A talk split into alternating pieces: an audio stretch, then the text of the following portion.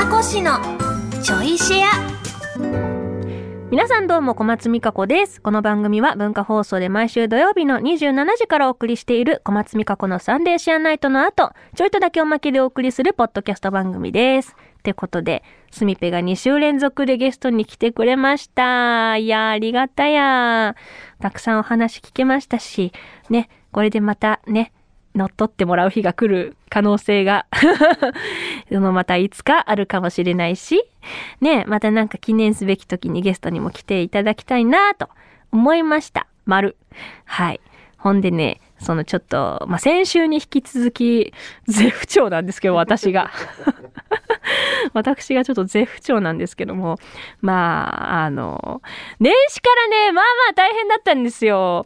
あの、お子がね、お子が、まあ、1月は1歳になったね、めでたい月でもあるんですけども、あの、登園を、まあ、えっ、と、12月末からお休みになって保育園がね。で、だいたい1月の、まあ少し経ってから初登園になるんですけど、もう初登園して2日でウイルス性胃腸炎もらってきて、もう、パニック。私たちがパニック。もう、突然なんか、それまで超元気だったのに、もう、あの、上から下からブワー っていうね、いやーって、もう、夜中とかだったんですけど、ね、急いでちょっと、あの、初めて、えーっと、なんだ、シャープ8000だったかな？子供の救急相談というか、その救急車とか呼ぶ前にこういう症状があるんですけどどうすればいいですかね受診すべきですかねとかっていうのを相談できる番号があるんですよ。それに初めてかけて。あ、じゃあ、それは受診した方がいいですね。あの、あなたの近くならこういう病院があるんで、えー電話してみてくださいみたいな案内をもらえてね。夜間の病院に初めて行きましたね。なんか、新鮮な経験してるとか思いながら、もう、結構あの、周りにもやっぱそういう方がね、いらっしゃって、みんな眠そう な顔をして、そりゃそうだよね、つってね。はい、そんなことがね、あったんですよ。でそれがね、やっとこさ治ったと思ったらね、あの、今度はね、高熱を出してね。しかもそのプリキュアのもうライブ間近の時だったんで、まあ、大変でしたね。熱熱っ っていうとこから。そう。で、まあ、まあ3日ぐらいで熱は落ち着いて、まあちょっとやっぱ風邪の症状が残ってるって感じなんですけど、それに伴いね、私もちょっと今気管支がっていう感じですね。まあもともと花粉もあって鼻は出るし、えー気管支でちょっとまた喉の痛みと、えー咳ゲフゲフみたいなね、感じで。これが厄年ですか。またもや。これが翻訳の力。じゃあ、翻訳プラス八方塞がりの力。怖えーこれはお、ま、なんかその、なんだ。そもそもが、いわゆる年齢層の、まあ、ちょっと体調不良があるかもよっていうところからとかそういう説はありますけども、むしろ子ですね。子 子が、これはまあどのね、あの親御さんも悩みは尽きないと思いますけども、もううちも漏れなくそうだなぁなんて思いながらね、だからそういう緊急事態に備えて、あの、まあただでさえね、ちょっと普段からいろいろ買いがちなんですけど、私はおもちゃとか、ついついお洋服とか、いろいろ買っちゃうんですけども、最近はあのタオル爆買いしましたね。吐いちゃったりとかで、着替えがね、パジャマいくらあっても足りなかったんですよ。うちパジャマ何着あんのってぐらいパジャマ用意しましたからね。これで吐いちゃったり、ちょっと漏れちゃったりしても大丈夫っていうぐらいの量の、え 上下。インナーも。ん？すぐ切れなくなるすぐ着れなくなっちゃうのに、いやでももうね、あのね、洗って乾かすまでの時間が足りなくて、もう、え、この1時間で3回着替えたが？みたいな 感じで、ほんと足んなくなっちゃったんですよ。だから無駄にありますね、今、衣類とタオル。タオルが本当に枯渇でした。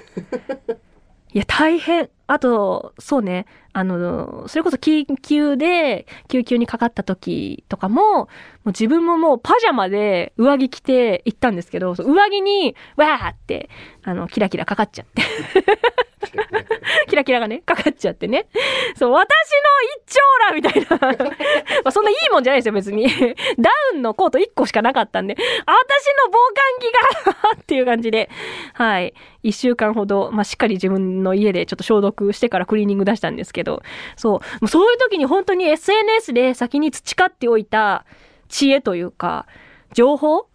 あの、そのウイルス系、胃腸炎系のウイルスとかノロウイルスとかは、そのアルコール消毒が効かないから、それ用の、あの、ウイルスキラーみたいな、ノロウイルスキラーみたいなのがあるんですけど、あの、ジア、ジア、え、ジア、え、あわかんねえな、ジ、ジ、ジア、ジア塩素酸？うん。ジア塩素酸？ジアまでしかもう、入ってないんですけど。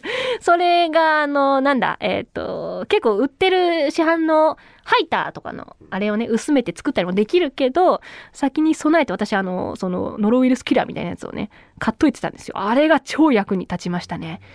おかげで、私はとりあえず、胃腸炎の方はかからず、なんとかなったんですけど、だか前もってそういう準備って結構、あの、知識として入れとくべきだなとかね、思いましたね。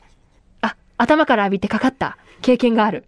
頭からかかるってやばくないですか？え？あ、抱っこしてて。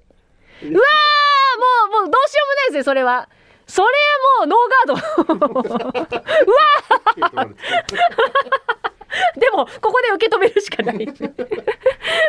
やばいだから本当になんかそのちょっと嘔吐が続いた時は、え、これ連れて行くにしてもどうやって連れて行けば？と思って、とりあえずあの、なんだ、あの使い捨てのエプロン。ここの、その、なんだ、ちょっとご飯とか出しちゃっても受け止めるポケット付きのエプロンとかを大量、5、6枚ガサッと持ってって、タオルとか持ってって、準備してったのに、その病院に行くまでは一切吐かなかったんですよ。終わって帰ってきて、車降りた瞬間にブラー 今。一丁羅そんな1月は戦いがございました。2月からは平穏に過ごしたいです。